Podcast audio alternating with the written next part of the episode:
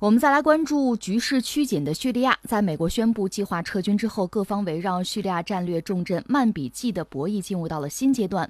从二十五号开始，叙利亚政府军、俄罗斯军队、土耳其军队以及土耳其支持的叙利亚反政府武装相继集结。早前，法国还曾经表示不会跟着美国一起离场，反被土耳其警告不要庇护库尔德人，否则对谁都没有好处。幼发拉底河西岸一场因为权力真空而激化的曼比季争夺战蓄蓄势待发。二十八号，把守曼比季的库尔德武装突然宣称已将此地移交给了叙利亚政府军看管，并且表示此举是为了保护此地免受土耳其的入侵。叙利亚政府宣布已经进入库尔德武装把守的曼比季。叙利亚政府表示欢迎库尔德人回到叙方控制的领土范围内生活，但是早前有多名叙利亚官员曾经表示不打算考虑库尔德人建立自治区的要求。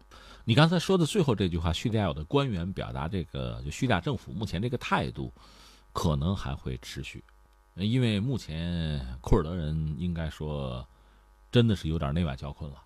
那所谓内忧外患这个麻烦，它内在哪儿呢？就库尔德人他本身并不是铁板一块，他也是有不同的这个圈子的，应该这么说，不同的群体彼此之间呢，就说政治立场、政治诉求也并不完全统一。另外也有一个争夺领导权的问题，这是内部啊。对外呢，现在的格局真的有有发生了变化。其实这个变化，他们自己未必就没有体察，其实是有些先兆的。就是美国人其实向来是不可靠的，在这次在叙利亚的这个内战之中，在打击 IS 的过程之中呢，美国和库尔德人是结成了联盟。说到底，美国是不想出动地面部队，因为一旦出动地面部队，就有可能造成伤亡，而这个伤亡是美国人不愿意承担的，所以他宁可掏钱。啊，给点武器，给你一定的训练吧，让你去充当我的这个等于说地面部队，我就不出人了。那死伤是你的，你承担，你也愿意承担。而库尔德人和美国人之所以一拍即合呢，他是想利用这个乱局吧，为自己谋求一个基本的利益。这个利益要么我高度自治，就在叙利亚境内搞一个高度的自治区；要最理想我独立，我建国。其实这样的想法是大家都想得到的，尤其是。土耳其人怕就怕他来这个，你不管是高度自治搞个自治区啊，还是要建国，那我怎么办？我境内的库尔德人怎么办？另外像这个伊朗，像伊拉克也都有这个库尔德人，都有可能群起而效仿。这对这些国家来讲，其实都意味着很大的麻烦。所以库尔德人的行动，美国对库尔德人的支持，大家都高度的警觉。甚至像土耳其早就对美国直接提出过要求：你不要和他混在一起，你不要帮他。否则我没法做，但是美国当然一意孤行了，怎么会听他们的？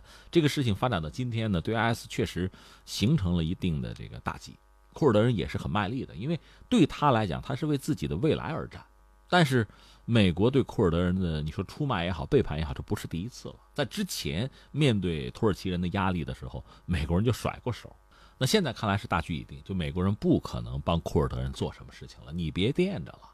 呃，刚才你讲更逗的是法国，因为法国和美国其实是在一起的。法国是追随美国作为西方的这个盟友啊、联军啊，在叙利亚执行了很多作战任务，包括用巡航导弹打击叙利亚军队的目标。大家还记得吧？至少两次，美国动手，法国跟着，主要是打巡航导弹，就通过这个方式，连这个战机的这个直接的越顶轰炸都不太敢，怕造成损失嘛。就是美国一直在这个问题上拉着法国，法国也愿意。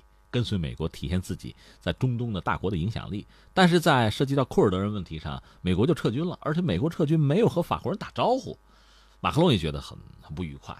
对盟友不应该这样吗？你动你撤，我不我不跟你一起走。但是现在轮到土耳其人教训法国人了，美国人可走了，你也应该走。你不走，就等于说你在这护着库尔德人嘛，那我对你可就不客气了。潜台词是什么呢？美国人我惹不起或者不想惹就罢了，你。对吧？那我惹你怎么了？双方在很多领域其实没有太多共同的这个利益，或者说共同的语言，就这么一个状况。其实你比如德国，德国和土耳其吧，应该说交集还比较大，因为很多土耳其裔的这个劳工在德国工作，而相形之下和法国的交集要小一些，所以土耳其在这个问题上是比较硬的。那法国就很尴尬了，我估计早晚也是灰溜溜的离开。那你图什么呢？如果什么也没有，就是斗嘴留在这儿。呃，遭受这个人员或者说是其他的损失，很不值得。那现在的状况是什么呢？大家都在做减法，就是一个水落石出的状况。在这个状况下，你说库尔德人怎么办？你看看地图，你会知道，其实就目前的叙利亚，嗯，超过一半以上的领土是就是版图吧，被叙利亚政府军控制，但是还有小一半，说三分之一吧都有点不合适，说二分之一有点多哈，二分之一到三分之一之间这块在库尔德人手里，很大的一块。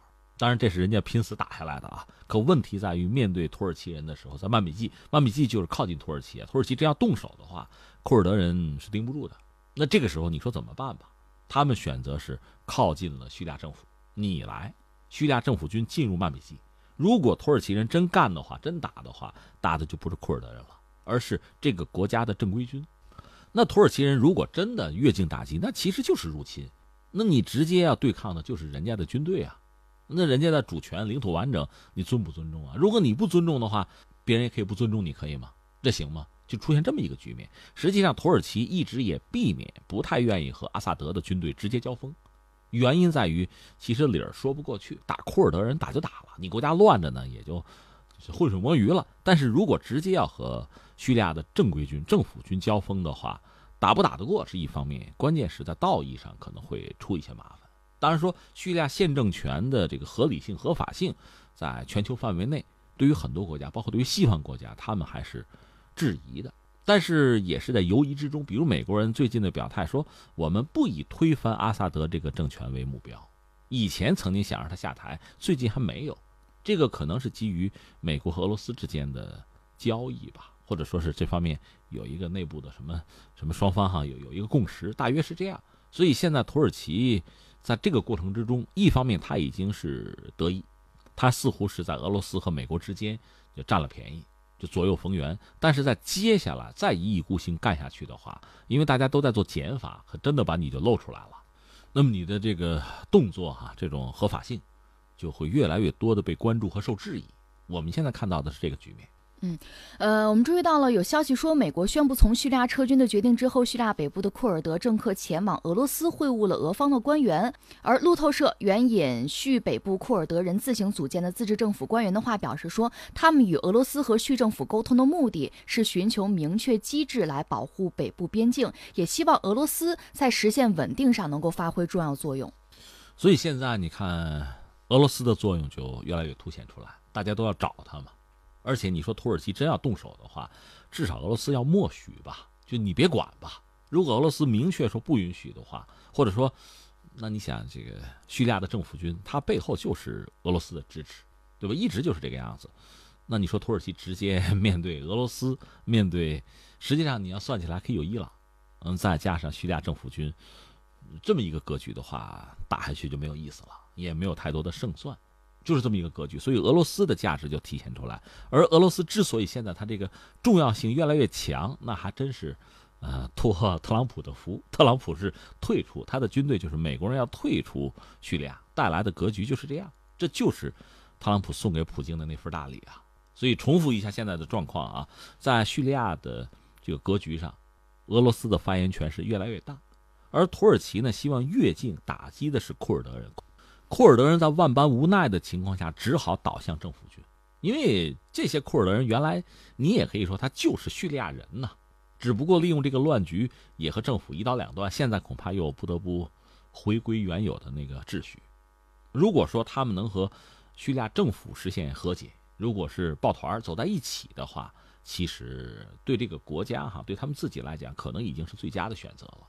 而在这个时候，土耳其，你看脚已经迈出去了，往回收，有点不情愿。但是你又能怎样？能获得多少实际的利益呢？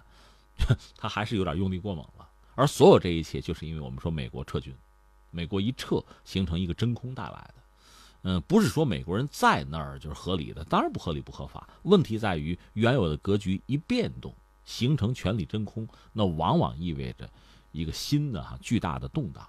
现在大家很担心曼比季之战一触即发，但是你看刚才我们聊了这么多，最终真正的是双方对决，比如说土耳其和叙利亚政府军和库尔德人的联盟进行对决，这种可能性不大，因为说到底，他已经得不到太多东西了。